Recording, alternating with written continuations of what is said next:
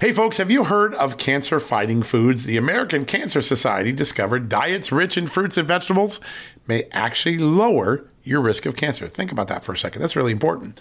Hopefully, you hear this and run to the store for five servings of fruits and vegetables every day. But if you're like me, you probably don't have the time to do that, right? So maybe you should consider adding Field of Greens to your daily health regimen. Each fruit and veggie in Field of Greens was doctor selected for studied health benefits. There's a heart health group, lungs, kidneys, and metabolism groups, even healthy weight.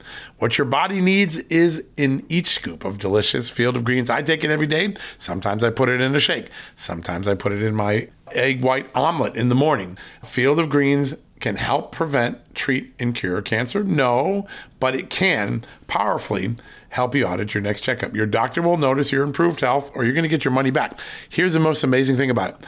I started using Field of Greens a year ago. My cholesterol is down, my blood sugar's down, my weight's down, my health is up, my sleeping patterns are better, my metabolism is up. If you want to experience what I've experienced, go check out Field of Greens. Jump into the ring here. You're going to get an enormous benefit. And it's so simple single scoop, a couple of seconds, healthy lifestyle all day long. Now, Thanks to our good friends at Brickhouse Nutrition, Field of Greens is going to give you a 15% off discount plus free rush shipping.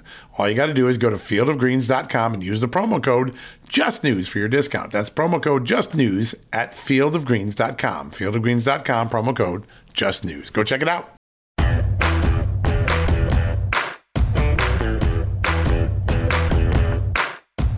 Hello, America, and happy Thursday. A solemn Thursday it is. We're just a few days from the 21st anniversary of the worst and most deadly terror attack on American soil, 9 11, of course, as we all know it.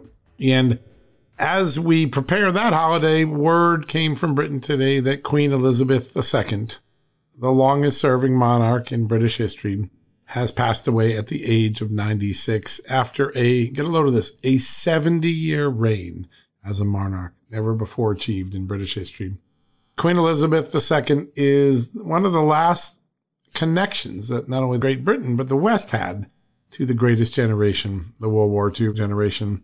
We have a great show ahead of us in just a second. We're going to delve into the FBI misconduct allegations, the whistleblowers, the raid. We've got two great guests, Kevin Brock, former assistant director of the FBI, and then one of the most famous whistleblowers in FBI history, Bassem Youssef, going to join us back to back. But I want to pause for a minute and fully appreciate Queen Elizabeth II's contribution, a lifelong champion of peace, a lifelong champion of peace through strength. And there are many different aspects of her life, and we know the tabloid part of it, we know the royal family part of it, Charles and Diana and Camilla, and all the things that are more frivolous about the royalty of Great Britain. But I want to remind you of something that a lot of people don't know or remember, but at the beginning of World War II, during Winston Churchill's reign, while Queen Elizabeth's father, King George, was still in charge, she was a young lady and she showed that steadfast commitment to service, though she was royalty and could easily have skipped out on any of the requirements at the time. She chose to do her service to the country. She joined the military. At age 16, I believe she gave a famous speech as a princess about why Britons needed to stay together, remain resolved in the face of the blitzkrieg that the Germans were inflicting upon British cities, including London. And then she ultimately, at age 18, joined the all women part of the British Army. At that time, women under the age of 30 in Great Britain, by order of the Prime Minister, were conscripted. They were drafted into the military, and there was a specific branch of the military that allowed the British women to serve. And though Queen Elizabeth could have claimed privilege, could have skipped out on that, could have made an excuse or claimed some royal title, the moment she turned 18, she joined those ranks, eventually rising to the rank of captain in the what was really known as the female brigade of the British Army. That's the sort of woman that ultimately becomes a 70 year leader in her country in a moment of extraordinary challenge for her country when in the middle of an existential crisis. I mean, the Germans wanted to conquer and erase Great Britain and all that it stood for. A young Queen Elizabeth, then Princess Elizabeth, showed her mettle. She was willing to sign up, and just like all the other women who weren't of royal lineage, she served. And she didn't make excuses, she did it. And I think that that is one of the untold stories. I don't know if it'll even show up in a lot of the obits today, but as someone who has enjoyed history and enjoyed the British royalty from afar, and again, appreciating the American system certainly better than the British system, it is a great tribute to remember that a woman of privilege decided to become a woman of commitment and did her civic duty so that there would be no difference between the royals and the everyday Britons whose lives were turned upside down and whose fight for freedom was an existential success. I mean, at the end of the day, Great Britain survived, the West survived, and the Nazi Empire fell. And this moment of passing of a great leader, of an iconic leader, I mean, I can't think of another royal in the world who has the fame and name recognition of Queen Elizabeth. Her family clearly grieving today. Her son, Charles, to be named king tomorrow or appointed king or risen to the throne tomorrow by the Council of Accession. That'll happen tomorrow. But an extraordinary lady, and even into her last 48 hours of life, she helped install Liz Truss, the new prime minister from the Conservative Party of Great Britain, a woman who is drawing some comparisons to the iconic and unforgettable Maggie Thatcher, but a really remarkable moment that even as she was feeling ill, being sick, she made sure that Liz Truss got to her job through the royal blessing of the throne that is necessary for everyone to do their hard to imagine 70 years in one job. What a woman, what a lady. And our thoughts are with her and on the legacy she leaves and to all the remaining members of the greatest generation, our hats are off to you. You lost another colleague today, but we never forget your sacrifice. I hope that today's generations embrace the courage, the bravery, the tenacity, and the fortitude and the determination that our greatest generation did, so that if we ever face an existential threat, we face it with the same valor that that generation did. All right. We're going to take a quick commercial break. When we come back, we've got three consecutive interviews. First, Amanda and I spent some great time with Kevin Brock, the former assistant director of the FBI, the intelligence chief of the FBI, now retired, really one of the most respected pro FBI voices in the country. He has some sharp, sharp criticisms and concerns of the FBI's conduct in the raid of President Trump's estate in Mar-a-Lago. You're going to hear that. What's wrong? He even believes, he makes a big prediction that the search warrant will be thrown out. You're going to want to hear that interview. Then we're going to talk to one of the most famous FBI whistleblowers of the last quarter century, Bassem Youssef. He blew the whistle on wrongdoing in the 9 11 era. He won, he was restored to his job. And he has some advice for those 20 whistleblowers coming forward and a plea to Congress to please protect the whistleblowers from the natural retribution that the FBI leadership will seek to exact on these whistleblowers. What a great experience. Amanda and I had a great moment to talk with them. And then we're going to finish up with a fellow journalist, someone who is building a whole new ecosystem in the States, in at least 13 states, I think it is, in an extraordinary moment of disruption in journalism, an extraordinary moment of abandonment. A lot of Americans, tens of millions of Americans, don't believe the news media serves their interest anymore. Michael Patrick Leahy, much like what I've done with Just the News at the national level, Michael Patrick Leahy has started the Star News Network, 13 state newspapers, Arizona, Georgia, Florida, Michigan, Ohio, lots of important states where he's developing trusted news organizations. He's got some big developments, the start of a TV program in the all important state of Arizona, and a recent success in Tennessee that shows that good journalism, when practiced right, still has an impact in the public interest. We're going to talk to Michael about that. But first, let's have a quick commercial break here from our great sponsors, advertisers, and partners their products, their services. If you support them, you're supporting us. So we'll hear from them and then we'll turn right away to my good friend and the great former FBI supervisor, Kevin Brock, right after this commercial message.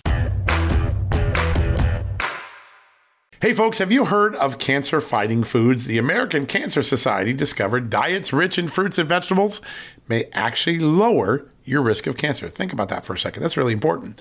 Hopefully, you hear this and run to the store for five servings of fruits and vegetables every day. But if you're like me, you probably don't have the time to do that, right? So maybe you should consider adding Field of Greens to your daily health regimen. Each fruit and veggie in Field of Greens was doctor selected for studied health benefits. There's a heart health group, lungs, kidneys, and metabolism groups, even healthy weight.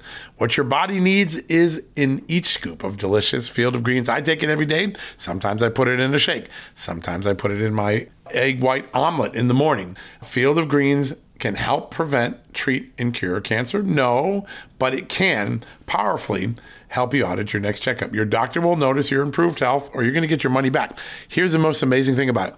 I started using Field of Greens a year ago. My cholesterol is down, my blood sugar's down, my weight's down, my health is up, my sleeping patterns are better, my metabolism is up.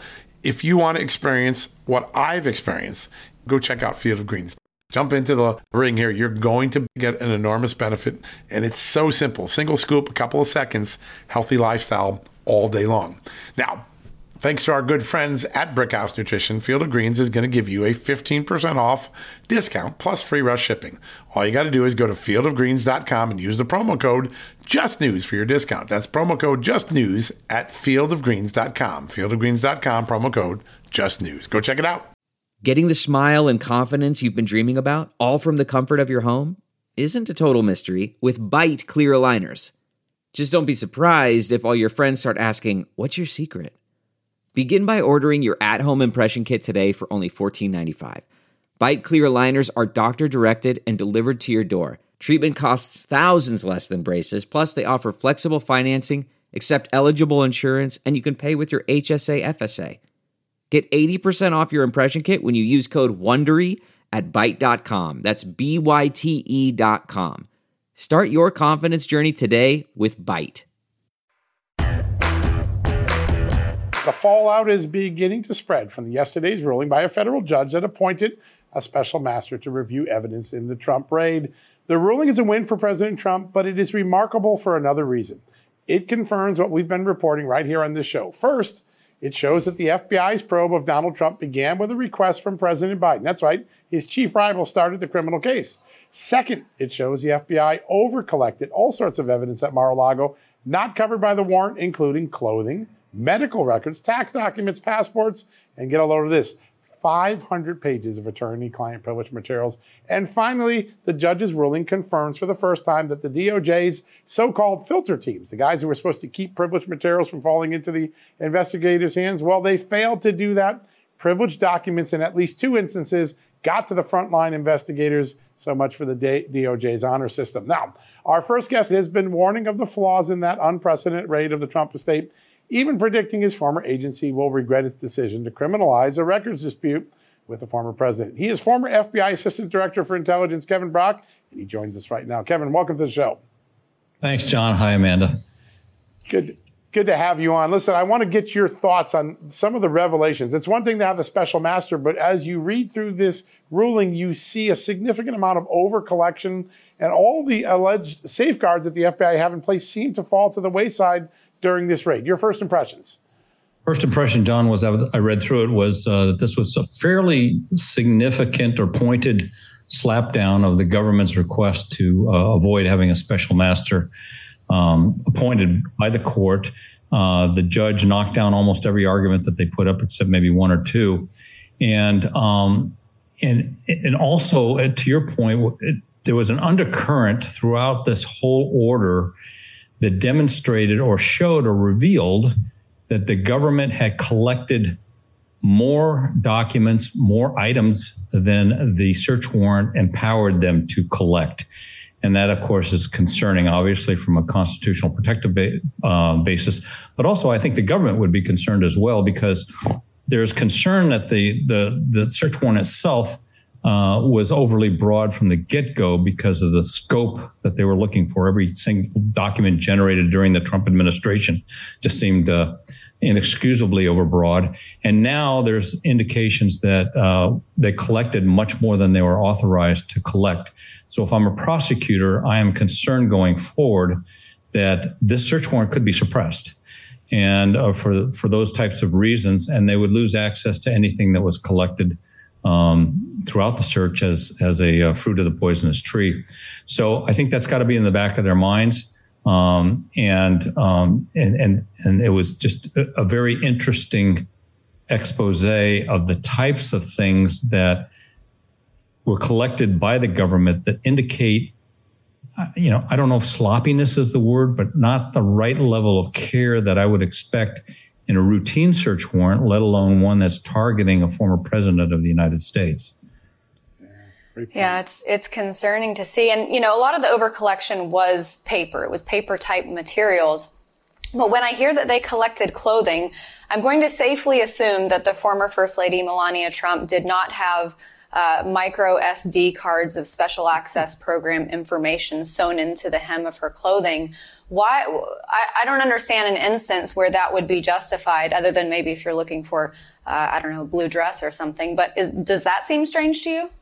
It did. Uh, I've I've not encountered anything like that unless there were particular items of clothing that the president was given uh, during, you know, and I'm speculating here, but you know, the president meets with all kinds of foreign dignitaries. The president has encounters with folks where perhaps they they wanted to discreetly record information. Um, and if there was sensitive techniques built into some of his clothing, perhaps uh, I've not heard of that, but uh, that's the only thing. That's the only place my brain went to. Yeah, yeah a lot of people were scratching their head. Kevin, FBI agents are so well trained. Everyone I've ever met, they, they really follow the DIOG, the Domestic Investigations Operations Guide, and the guide is really clear. It really is a less is more uh, thing, which is you should take the least intrusive route, and that includes when you're doing a search warrant, being as narrow as possible. When you hear that agents were taking medical records, tax records, documents that were clearly stamped attorney client privilege, that doesn't seem consistent with their training, does it? Not at all. Um, in, in any search, uh, I don't care if it was a, a drug trafficker or or a, a, uh, child exploiter or whatever, you go into a home, you set up a system where those things that you seize are assiduously documented. Uh, they're given a specific uh, tracking number, barcode, if you will. Um, and each piece is gone through meticulously before you leave the premises to make sure that it's within the scope of the document. And that's only part one. Part two is uh, the the warrant is not to be overly broad as to what parts of the um, of the residence can be searched. Uh, it, you can only search those things where it's reasonably expected you would find the type of evidence that you are looking for. So theoretically, could the president have hidden documents in his wife's wardrobe or his son's room? I suppose so, but and the and the courts will allow a certain amount of, of leeway, um, but generally that has to be specific as well. And when when we see results that look like it's that doesn't have that level of specificity that's called for in uh, by through Fourth Amendment protections, then um, it raises questions and, and concerns, obviously. And, and Kevin, on one hand, this is an unprecedented number of um, of whistleblowers, but on the other hand, the FBI, I believe, has over 30,000 employees. You've got Republicans clamoring to uh, replace Director Wray, but my concern is that even if you cut off the head of the beast and you appoint something else, with with President Joe Biden being the one who would appoint that person, does that change the politicization of that position, and does the cancer run too deep in the agency anyway? Amanda, I think there are ways that the FBI can forestall this type of thing from happening again. Uh, you may recall when Louis Freeh became director back in the early 1990s, he encountered some some difficulties with agent behavior, and he issued a now very famous what he called a bright line memo, where he established bright lines of behavior uh, that were commonplace up until his uh, until he became director, and soon thereafter ended as soon as he drew the bright line. I think we can have similar types of of bright lines drawn regarding agent involvement in social media postings and and uh, outwardly polit- taking outwardly political stances.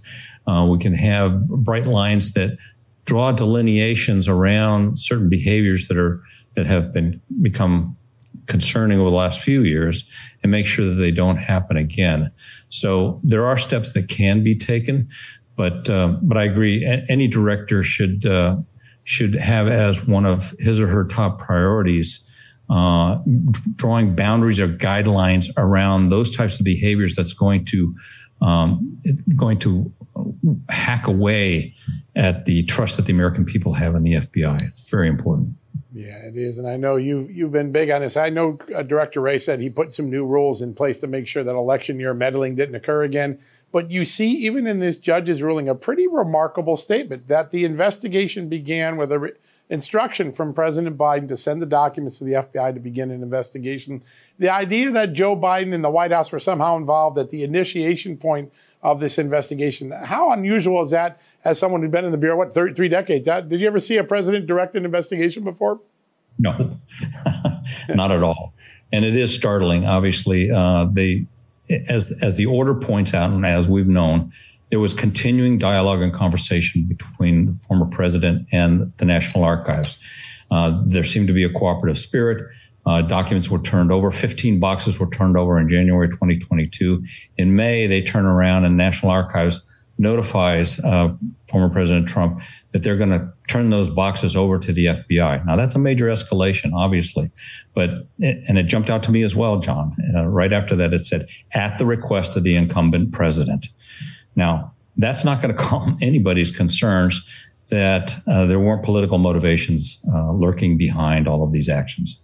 Yeah, there's no doubt about it. Well, that's why we're so glad we have you on often, Kevin. You really make sense of this stuff and you call balls and strikes without regard to politics. We're so grateful for your time today.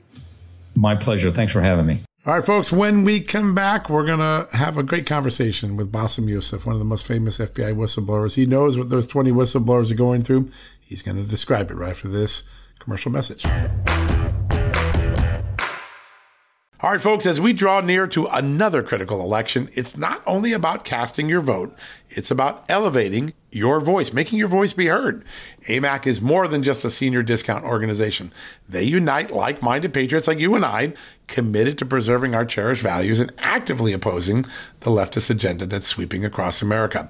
Just look at their recent victories. AMAC members helped to push forward an investigation into practices that inflate drug prices. They successfully defeated ranked choice voting in order to protect traditional voting methods, and they've also helped block a federal takeover of elections. As AMAC's membership grows, Washington is listening. Every new member strengthens this movement. If you love America, visit amac, amac.us slash just news to become a four-year member for just $30. That's a great discount. AMAC is not only better for America, it's better for you. Membership gives you access to the AMAC magazine, free Social Security and Medicare guidance, money saving discounts, trusted news, sweepstakes, and so much more. It's a community, not a service. Take advantage of our election year sale, four years for just $30 at AMAC. By joining over 2 million Americans, they can't ignore your voice in Washington anymore. Join now at amac, amac.us slash just news. That's amac.us forward slash just news. Hey folks, if you're a homeowner and you're like me, you want to protect your home, right? But when's the last time you checked on the title to your home? If you never have, listen to this. A new report on homeowners shows we all now have $16 trillion in equity. That's an all time high in America. That's why you need protection from a scam the FBI calls house stealing. That's when the equity in all of our homes is the target, sadly, of scammers. If nobody's watching the title to your home, these scammers can transfer your title to their name, take out loans, and your equity could be gone. Poof, gone. You have to protect your equity from this despicable crime right now with triple lock protection from my good friends at HometitleLock.com. The first step is to check on your home's title to see if it's still in your name. Sign up with your address at HometitleLock.com and be sure to use the promo code JUSTNEWS. They're going to send you a complete title scan of your home's title and your first 30 days of triple lock home title protection. That's legendary protection, by the way. It's free. HometitleLock.com. Use the promo code JUSTNEWS. One more time, go to HometitleLock.com today and protect your most important asset, the equity in your home. About two decades ago, I had the privilege to work on a series of stories that exposed some of the failures that the FBI committed in the lead up to the 9 11 terror attacks. And in the course of that, I had the privilege to meet an extraordinary man, a man who had the courage to speak up, to tell the truth, to highlight wrongdoing, and to do it in the face of extraordinary retribution. FBI agent Bassem Youssef made a difference. He ultimately was vindicated, uh, restored to his job, and the FBI became a better agency because of his whistleblowing. And we are lucky tonight to have him joining the show. Bassem, great to have you on the show. Thank you, John. It's good to be here with you. You are one of the uh, FBI's most famous and impactful uh, whistleblowers. You made a difference in the Bureau. And there are these reports out there now 20 FBI agents have come forward to blow the whistle to Senator Grassley, Senator Johnson, Congressman Jim Jordan, all with the same narrative that somehow that great storied agency that you work for is making decisions politically, not by the law, but by politics. What's your impression when you hear of these whistleblower reports?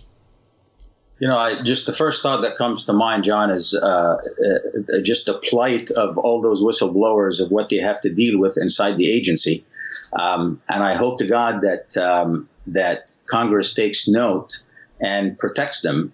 Um, when you have one whistleblower on a major issue, um, I think we should take note. But when you have many whistleblowers, um, I, I think we have no choice but to take note and to see what can be done about the issue.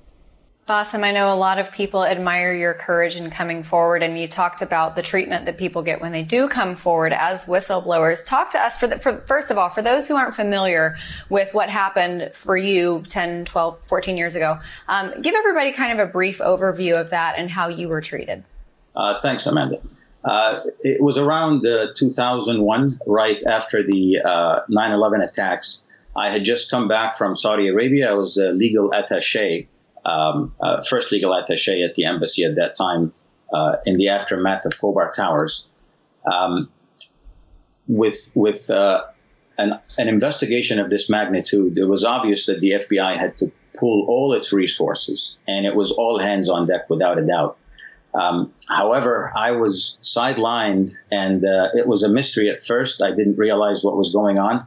I was uh, detailed to the agency, uh, CIA at the time, um, and in fact, the head of uh, the section that I was working was telling me that I will be leaving soon because of my counterterrorism background and that I won't finish my detail assignment.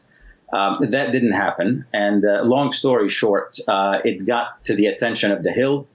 Um, FBI director at the time uh, uh, um, was uh, was called to the Hill to to see what this was all about. How is it that the um, the most senior uh, Arabic speaking agent uh, who has worked terrorism his entire career not be working on 9 11. And because of that, I think uh, it, it sort of caused bad blood between me and the director. At that time, it was uh, uh, Mueller. Um, and the retaliation was relentless, basically, from day one. Uh, I was. I was kept out of assignments. I wasn't allowed to finish my inspections. Um, and and basically uh, my career was put on ice uh, for a good while. It was. I had the privilege once to interview uh, Director Freeh, Louis Freeh, who called you one of the most important agents that ever worked in the Bureau. Your efforts to open up Saudi Arabia as a cooperating, we're used to it now, but back in the 90s, that wasn't a sure thing. You opened that up with your work and you made the FBI better and then you got punished for it. But I want to take you to today because we take a look at this raid. You've probably executed and you've been uh, involved in search warrants. When you see President Trump's uh, Mar-a-Lago compound being raided by the FBI, a very broadly worded search warrant, and then a lot of overcollection, things like medical records that FBI agents know they're not supposed to take. How do you interpret the early actions of the Bureau in that raid, in that search warrant?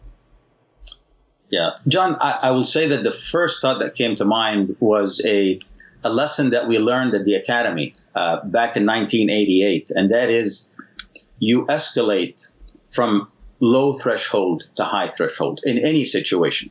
And so here, um, it should have been dealt with uh, between attorneys, between DOJ, FBI attorneys, and uh, uh, former President Trump's attorneys. Uh, this was not the case because if it, if that was the case, I believe there would have been some kind of agreement. Um, the the way that this was escalated to a level, especially against a former president, is just not just unprecedented, but it was incredulous, uh, really, when you think about it. Uh, so that was the first thought that came to mind: is how could this have come to that point without having, you know, incrementally moved in that direction? Um, so that that to me was was a was a big uh, a big flag.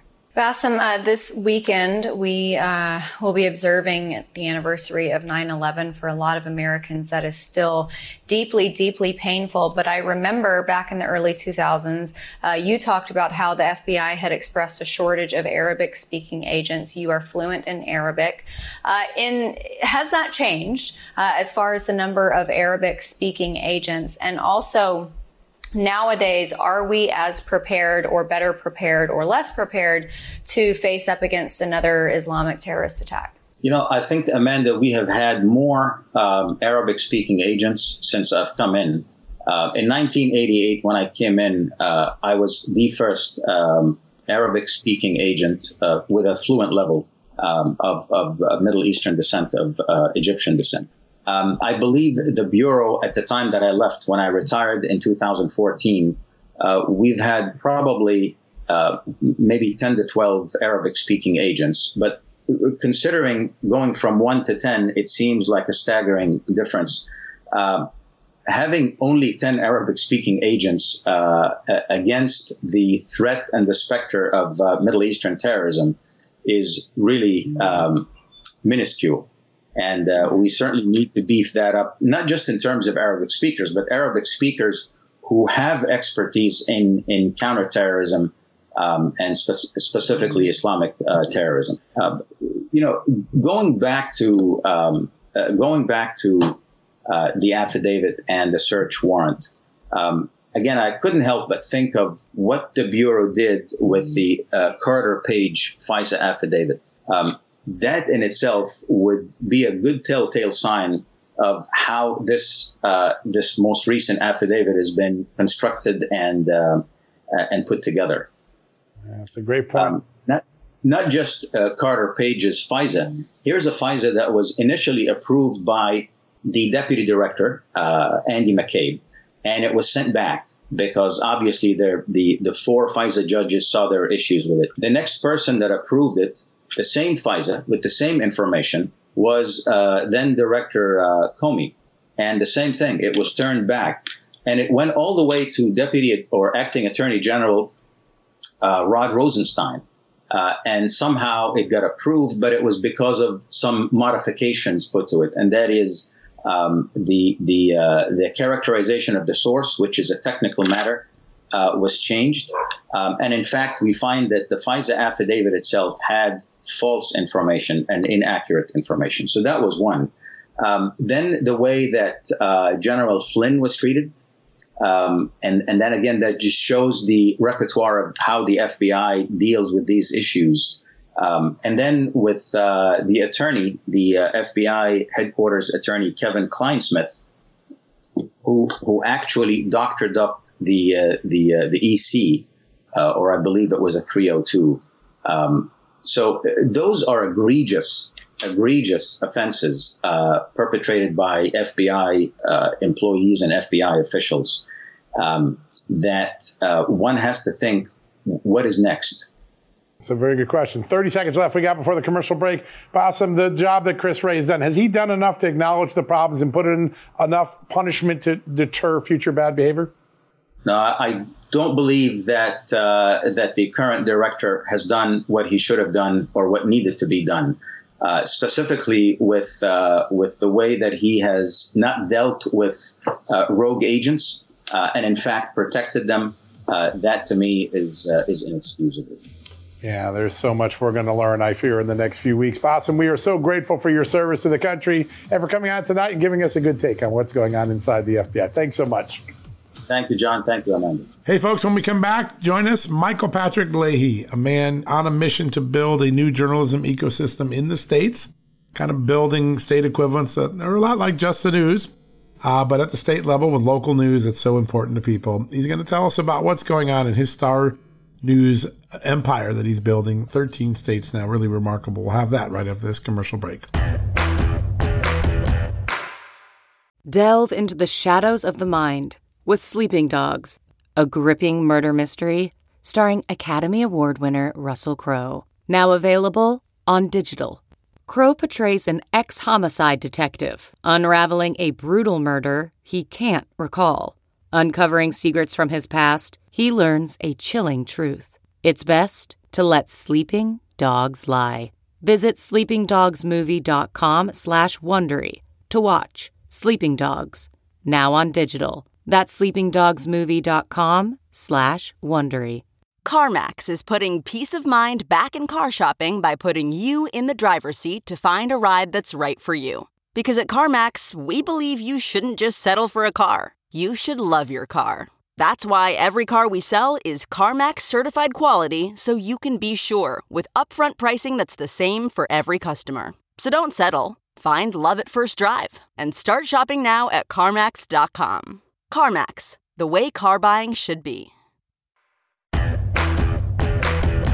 All right, folks, welcome back from the commercial break. Our next guest is an American hero, former acting secretary of the Defense Department, a brave soldier uh, before that. And I think one of the sage's voices when it comes to national security policy in America. Joining me right now, the former Secretary of Defense, Christopher Miller. Chris, great to have you on the show, sir. John, thank you, sir. And I can say definitively and without hesitation on none of those things that you described me as. I was just a, a, guy who's trying to do his job and was really blessed to be able to serve my country in uniform for, geez, I can't even keep up for how many years. But thanks for that. Well, we're blessed that you served our country. That's one of the things I do know. I've met so many people who know the, the contributions you've made to this country and they hold you in the highest regard, which is, uh, is a really amazing thing to have accomplished in your career. Um, we're on the 21st anniversary. Sunday will be the 21st anniversary of that horrible day, 9 11. Uh, we've come a long way. We have an infrastructure in America that is, is now built to fight terrorism. But it seems as though the last year has been a step backwards, particularly uh, in terms of Afghanistan being a safe haven for the really bad guys. Your assessment as we head into this uh, solemn weekend? Uh, it's such a solemn weekend. You you just nailed it gosh, 21 years ago. And rem- John, remember how the country came together? We, I, I think we forget that sometimes. That it was so, it was such a tragedy, and it was so emotional. But man, I'm I'm trying to remember the good because after this last year, where uh, we lost the war in Afghanistan and we lost 13 heroes, and and uh, to see Afghanistan become a sanctuary again uh, is just kind of kind of hard to hard to stomach right now, to tell you the truth, man. Yeah, it, it really is. And when you look at the assessments, and this is something you had an orderly plan to make sure that the one thing we gained in the 20 years of war, driving out uh, the safe haven for Al Qaeda, ISIS, and others, that that wouldn't be lost. Biden scrapped the plan. How much uh, safety do the bad guys, the terrorists, the ISIS K, the uh, Al Qaeda folks have in Afghanistan compared to, let's say, 15 months ago? Well, it seems like they have unhindered access right now. I mean, we saw bin Laden's replacement was killed in a brilliant strike. I mean, uh, credit goes to those that are still fighting the war on terror, and they did a remarkable job. But the fact that bin Laden's replacement was sitting in downtown uh, Kabul, you know, being protected by the Taliban and Haqqanis who support them as well for, I think, what the reports are. He kind of showed up in April and we finally killed him and uh, thank goodness great great operation but that's really troubling right? The one one lesson we learned john of this last doggone war was you can't let these terrorists have sanctuary. You can't ha- let them have a place where they can plan and train and rest and and uh it looks like uh pretty bad pretty bad indicator if uh, the doggone head of Al Qaeda was living in a, a, guest house of the Taliban. Yeah, and sun, sun, sunning himself on the deck. I guess he didn't feel too uh, too uh, pressured to be moving or be undercover, which really really jumps out at us. Um, you have had the pleasure, both in civilian life and in your military service, to serve alongside those families that have had to pay enormous sacrifices, whether it's uh, grievous injury or the ultimate sacrifice of, of being killed in the in the defense of your country. What do those families that have endured the 20 years of war that followed 9/11 still need from their government? Still need from all of us, their fellow citizens in this country? Well, that is a great question, man. You don't you don't ask easy questions, John. Sorry about that. No, it's all right, man. It's really thought provoking. Uh, I'll tell you, I had this really interesting interaction with a Vietnam War veteran a while ago, and he said, "Chris, the time to be concerned is not right now. The time to be concerned is 20 years from now. Uh, when you all, when veterans are older and a lot of these things are going to come back, the physical ailments and the emotional injury is going to come back. And I get the feeling I, I am going to give a shout out. I know you're in, you're not going to like this. Your viewers are going to or your listeners are going to be coming in and sending nasty grams. I really admire the fact that the Veterans Administration, the Biden administration, at long last has recognized those that have been injured by toxic waste, the the burn pits they call them.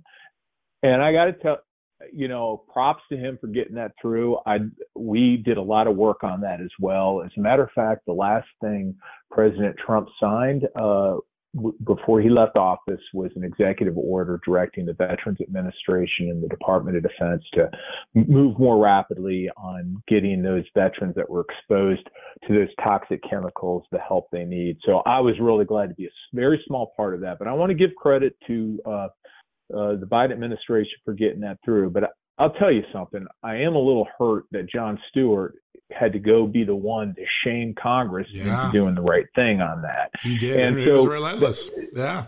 He was relentless, man. I, it was good for him. Uh, really did the right thing. And that, I guess, is the point I'm trying to make is that when we have to rely on Jon Stewart and celebrities to go force Congress to do the things that they should be doing for veterans, I think it's very troubling, and I'm I'm bothered by that. And as the war passes, I think you might have seen the Department of Defense soldiers when they serve overseas in a combat zone receive a ribbon. Uh, it's called the National Defense Service Ribbon, and it means that your nation's at war. As a matter of fact, as soon as you show up, if you volunteer to serve in the military, as soon as you show up and you're sworn in, you receive this ribbon that shows that you have volunteered to serve your country at a time of war. Uh, that ribbon will no longer be uh, awarded soon, and that is a great thing for our country, right? That we're not at at war right now. But by the same token, that's an indicator. It's cautionary for me because I'm worried that we're going to start forgetting about this, the wars and and the sacrifice that our veterans gave, and more particularly the families. And it's a canary in a coal mine uh, John, you can see how they the government treats Gold Star families. Gold Star families are those that lost a loved one in the line of duty, and that's where you pay attention. And I'm telling you, you mark my words, the uh, the doggone resources that are going towards those programs will start drying up soon, and that's when that's what really worries me. We need to step into that void. We, in fact, we can't let that void happen. I mean, there are already uh, lots of veterans on the street with homelessness and uh, we can't we can't let that void occur because it will worsen a situation quickly. You, um, I, I, kept this from a long time ago, uh, but two years ago, as we were approaching the 19th anniversary of uh, the, the 9/11 um, uh, tragedy, you wrote a really powerful op-ed about winding down the war, what the priorities had to be, and the final paragraph has resonated with me all these years. Uh, the last couple years, I've kept this in mind because you had the right objective in the end. This, you, you, I'm going to just read that last paragraph. I don't know if you remember, it was in the Washington Post, but you wrote, Al Qaeda misgauged the United States' enormous resolve and fortitude. We do not seek or desire the war the terror started, but we will end the war on our terms. Other individual groups who want to harm Americans should study our war against Al Qaeda. We will pursue terrorists to the ends of the earth, never stopping until the job is done. You guys had a plan to end the war on our terms. It seems like Joe Biden decided to end the war on the Taliban's terms. How did that happen? thanks for remembering that art, that op-ed. And John, you realize in most government officials, they have a, a ghostwriter. They have like uh, so, somebody write the article for them. I wrote that article. I could tell. One evening. It's your it's your voice. From, you know it right away. The yeah. second you read it, I can hear your voice. it, it, it was it was from it was from the heart, you know. And I sat late at night doing that because I did have a draft that just completely missed it, and I wrote it myself. And uh, you know, I Al Qaeda attacked us and you know they thought we were going to be weak and we were going to roll over and how many times have we heard that from our enemies where they oh you know the americans are soft and they saw they saw the power of america and the in the war you brought it up a couple times and i'm i'm trying not to be like uh, crying over spilt milk but our plan uh, that that a lot of people uh, on the left and in the Democratic Party refused to acknowledge was that we were going to wind that war down responsibly. And the goal and what we were going to do was we were going to maintain a small presence there in Afghanistan where our special operators, our counterterrorist forces, and our intelligence professionals could maintain awareness of what was going on in that country. And if something, if uh, Al Qaeda or another group that had international terrorist ambitions cropped up, we'd attack them right there because, like I said, we learned you can't have sanctuary, and uh, this, it's been forgotten, frankly, by a lot of what's going on now. But uh, you, you just it didn't have to end that way. Uh, I'll say that to my dying breath, and we just showed profound weakness in the way we. I want to be clear. The, the men and women that served over there and brought out 125,000 refugees and American citizens and others uh, deserve a huge debt of gratitude. But their leadership let them down on that one. Their leadership at the senior level of the Pentagon, at the National Security Council, and the Oval Office completely let them down. And uh, I would just hope, gosh darn it, can we just learn some lessons from this? Let's let's not learn this one again, John. That's that's my goal. Yeah, no, it's so amazing. You know, uh, it hasn't gotten the attention it deserved because it occurred during a busy time. But this past spring, uh, the former CENTCOM commander, General McKenzie, said the words that needed to be said because there had been great obfuscation about what did Joe Biden know before he pulled the plug. Did anyone say, hey, don't give up Bagram? Did anyone say leave 2,500 troops behind? And General McKenzie, uh, to his great credit, said said what needed to be said, which is we told the president, don't go below 2,500 troops, don't give up Bagram. I know we were heard. And the end is what it was, meaning that the president just turned down the advice of his best commanders. Um, the much of the media coverage has ignored that pretty remarkable uh, statement from the top commander that he wasn't listened to, that the military chiefs weren't listened to. Your thoughts on that uh, failure to listen to the military leadership? Why is that? That I've I've noticed that, and you get little dribs and drabs of kind of the rest of the story that really happened, and I haven't seen it widely reported. You know, well, heck, I'll go there. The one six stuff. I mean, I'm not a, uh, absolutely horrified by that whole thing, but there have been like, you know, thousands and thousands of gallons of inks ink written on that down to the down to the nanosecond, and half of it's still wrong. I mean, I'm like, is somebody going to do it right ever? I hope you do. But we talk about, but then we lose this war, right? We lose this war with all this human loss on their side and our side, and nobody's being held accountable for it. And that to me is just like the ultimate disgrace and kind of where we are right now is that someone I want someone to stand up and go, you know, I'll accept responsibility for what happened out there. And that's the way I was raised when I was brought up in the military and I haven't seen that yet. And that's the one that really causes problems in the ranks too because you know it's that whole cliche about do as I say, not as I do. No, that's not the that's not the military ethic. It's do as I say, do as I do, and I'm not seeing that right now. And I'm really bothered by that. That I think is more troubling than the fact that we lost the war. Think bad things happen, but you know somebody needs. There has to be accountability. I haven't seen it yet. Yeah, and, and the failure to learn from this will only destine another generation to make the same mistake again. I know you wanted those after action reports out. Thus far, they, they seem to have been tied up with a little bit of politics, but you get a sense, the politics aside, the political leaders getting interfering, the, the day, the, the, the, the real day to day people in the Pentagon, they've done that, that deep reflection to try to make sure we don't make this mistake. That says something about the day to day people of the Pentagon, doesn't it? I think it really does. And, you know, there's there's this idea that the military is becoming politicized, and we were accused of that, which there's nothing further from the truth. I see what's going I see what's going on right now, and I'm really really concerned.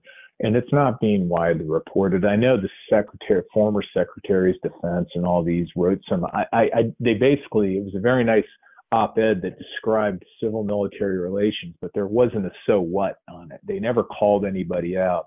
But I just want to highlight that the people the, the people that do the work over there at the Pentagon and down in our geographic component commanders across the world. I mean, it's just remarkable. You know what? They just serve whoever is in charge at the time with dignity and respect and in, in accordance with the Constitution. Everybody, even even civilians, swear an oath to the Constitution when they take a job in, in the United States government. And I thank you for highlighting that, John, that they're just over there trying to do the right thing. But it's really important. It's really important that we capture these things. Everything the after action system is is really distinctive for the United States military and the Department of Defense, and they really need to get that thing out because that's how people learn, and that's where people have a voice, and that's it's it's history, and it's really really important because you don't want to make the same mistakes again.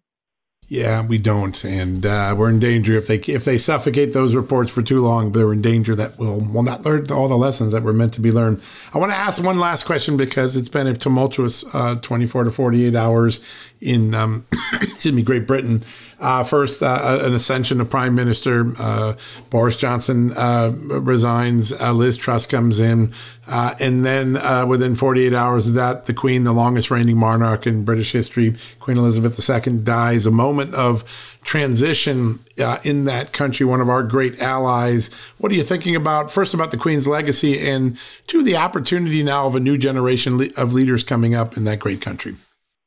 I wanted to ask you about that, but I knew uh, we were going to talk about Afghanistan, and I didn't want to like uh, hijack your show because I wanted to start out with with. I actually wanted to talk about that right up front, but I thought it might be somewhat not disrespectful, but you know, I really wanted to highlight and and, and highlight the sacrifices made by the families of those that are lost. But I was thinking about the Queen and you know, you really that greatest generation Tom Brokaw talked about. You know, frankly, uh, some of the some people now are like, oh, let's not talk about the greatest generation. That was hyperbolic. No, no, it wasn't. She represented that generation.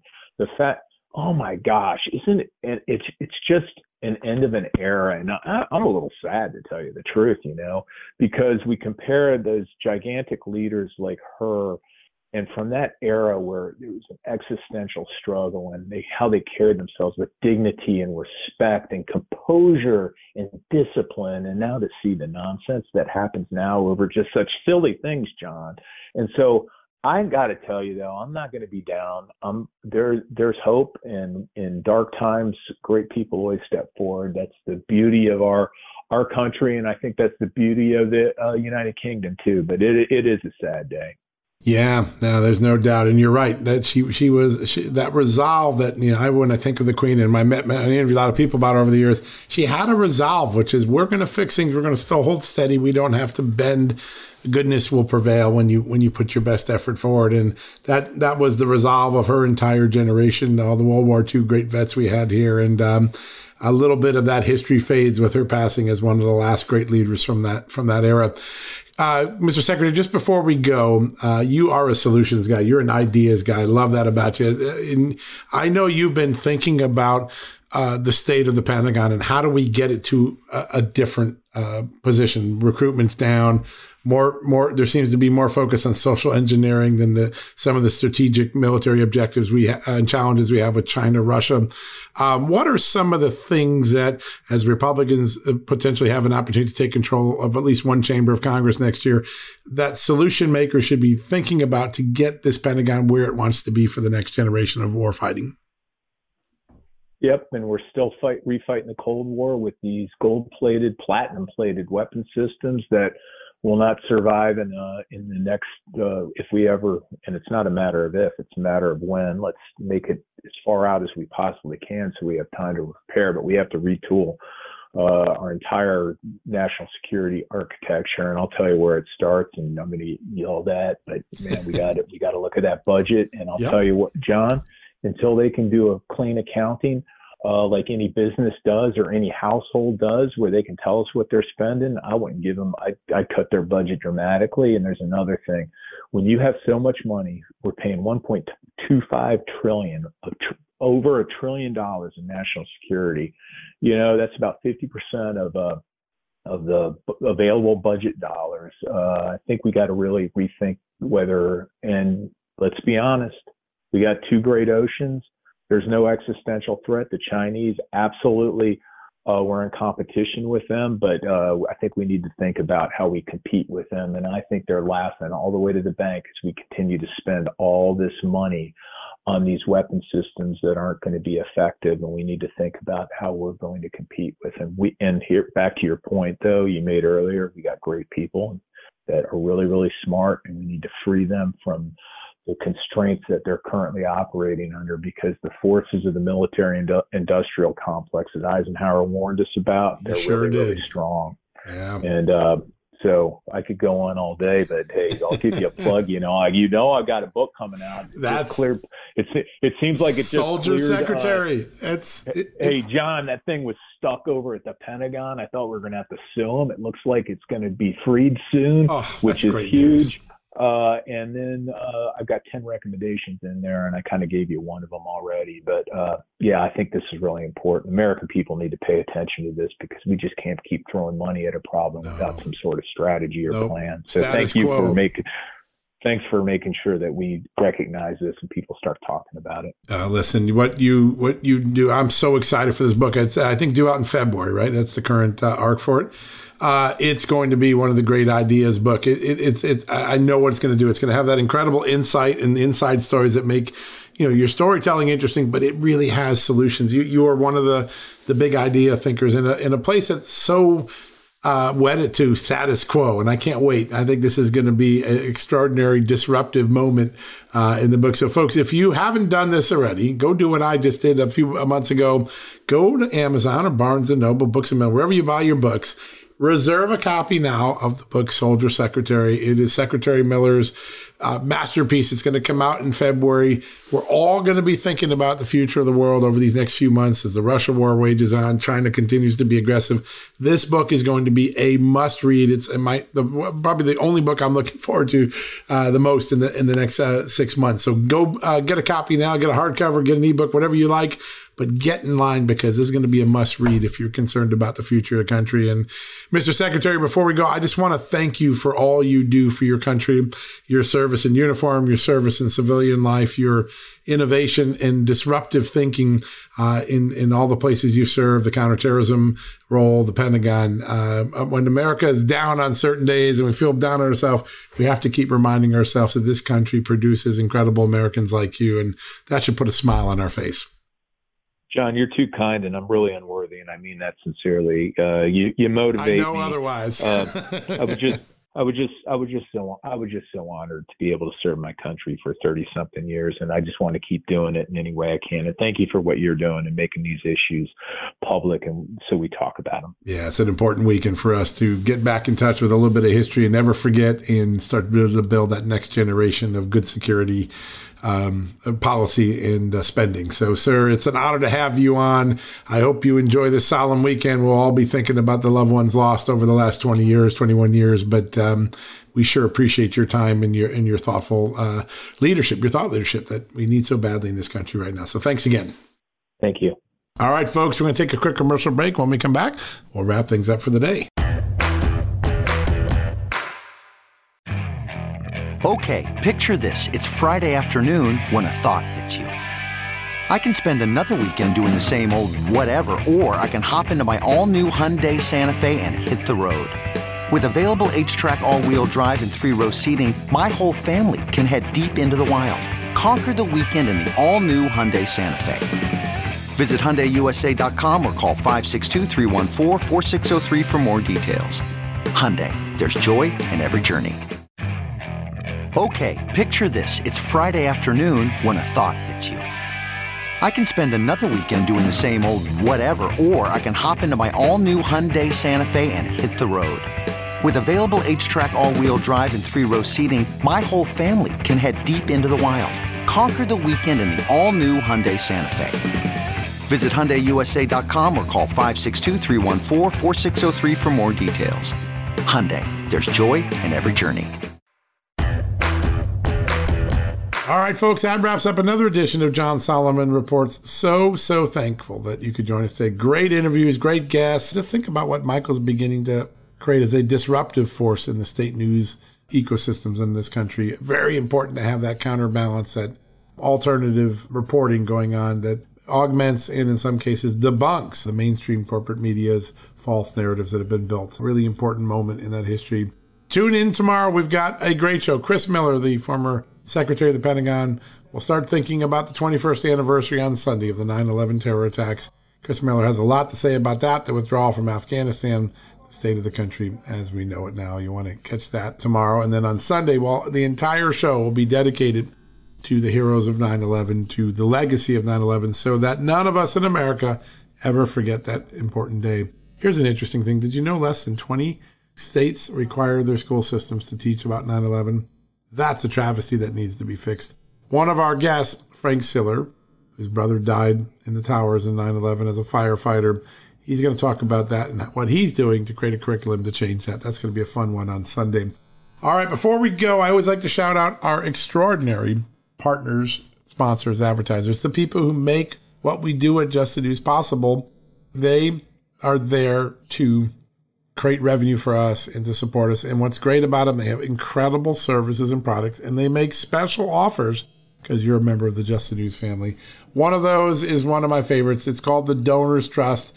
They are a organization that allows you to make sure that your charitable donations align with your values, and that's important why invest in something that might go off the rails? Last year, the Salvation Army was getting into CRT. I like the Salvation Army's mission normally, but not when it gets involved in silly things like CRT. Well, Donors Trust protects you, maximizes your giving power, make sure that what you donate goes to the causes and charities that represent your values so that you extend your values into the philanthropic space. Donors Trust was built with folks like you and me in mind. We're like minded. We believe in limited government and constitutional rights and we know they're worth fighting for. And if you already have a donor advised fund, consider opening a rollover account. It can be done in three simple steps by calling my friends at Donors Trust. The Donors Trust team will work with you to protect your charitable legacy and help you achieve your charitable goals, lining your values with the recipients of your money. Partner with a fund that matches your values you know, that's a that's such an important concept. Don't don't underestimate that. Now, to take advantage of the special offers that Donors Trust is offering the Just the News John Solomon Reports family, just go to www.donorstrust.org slash just the news. That's pretty easy to remember. Donorstrust.org slash just the news. You get there, you're going to get started on a great mission to align your giving with your most important values. Set that compass make sure that your donations are aligned with it. That's what Donors Trust does for you day in and tonight, day out. All right, folks, that wraps up another edition of John Solomon Reports. God bless you. Tune in tomorrow. We begin a long weekend of good discussion about our incredible country and its legacy of this, the 21st anniversary weekend of the terrible 9 11 attacks. A moment in American history, grave as it was, that launched a whole new era of American politics, governance, and security. We're going to pay tribute to it all weekend long. All right, folks, have a good night. God bless. We'll talk to you real soon. Folks, everyone knows the next medical crisis is just around the corner, whether it comes in the form of a pandemic or something much more mundane like a tick bite you and your family need to be prepared. That's what we learned from this last pandemic, right? That's where the wellness company comes in. You know the wellness company. We have their great doctors like Dr. Peter McCullough on all the time on our shows. The wellness company and their doctors are medical professionals that you can trust, and the new medical emergency kits are the gold standard when it comes to keeping you safe and healthy, and most importantly, prepared. Be ready for anything. This medical emergency kit contains an assortment of life saving medications, including ivermectin and Z-Pak. The medical emergency kit provides a guidebook to aid in the safe use of all of these life saving medications, so you know what you're doing. From anthrax to tick bites to COVID and even the bioweapon like the plague, the Wellness Company's medical emergency kit is exactly what you need to have on hand to be prepared. Rest assured knowing that you have emergency antibiotics, antivirals, and antiparasitics on hand to keep you and your family safe from whatever the globalists throw your way. Go to www.twchealth slash just today in order. That's twc.health slash just and use the promo code justnews to save 10%. There, it's Amanda Head, and I am thrilled to introduce to you my new exciting podcast, Furthermore with Amanda Head, broadcasting weekly from sunny Los Angeles, California, and brought to you by the dynamic Just the News Podcast Network. On this fresh and engaging podcast, I delve into the latest news with a little bit of a twist, exploring the furthermore of every story. But this isn't your typical run of the mill news commentary or politically charged program. I interview a diverse range of guests, including business leaders, entertainers, musicians, educators, experts, politicians, and many influential figures from both the United States and around the world. So why not make your Mondays, Wednesdays, and Fridays a little more interesting? Tune in on your preferred podcast platform and discover furthermore with Amanda Head on Apple Podcasts, Spotify, or wherever you listen to your favorite shows. And don't forget to hit that follow or subscribe button and be sure to download the latest episodes. I can't wait to have you join me on this exciting journey.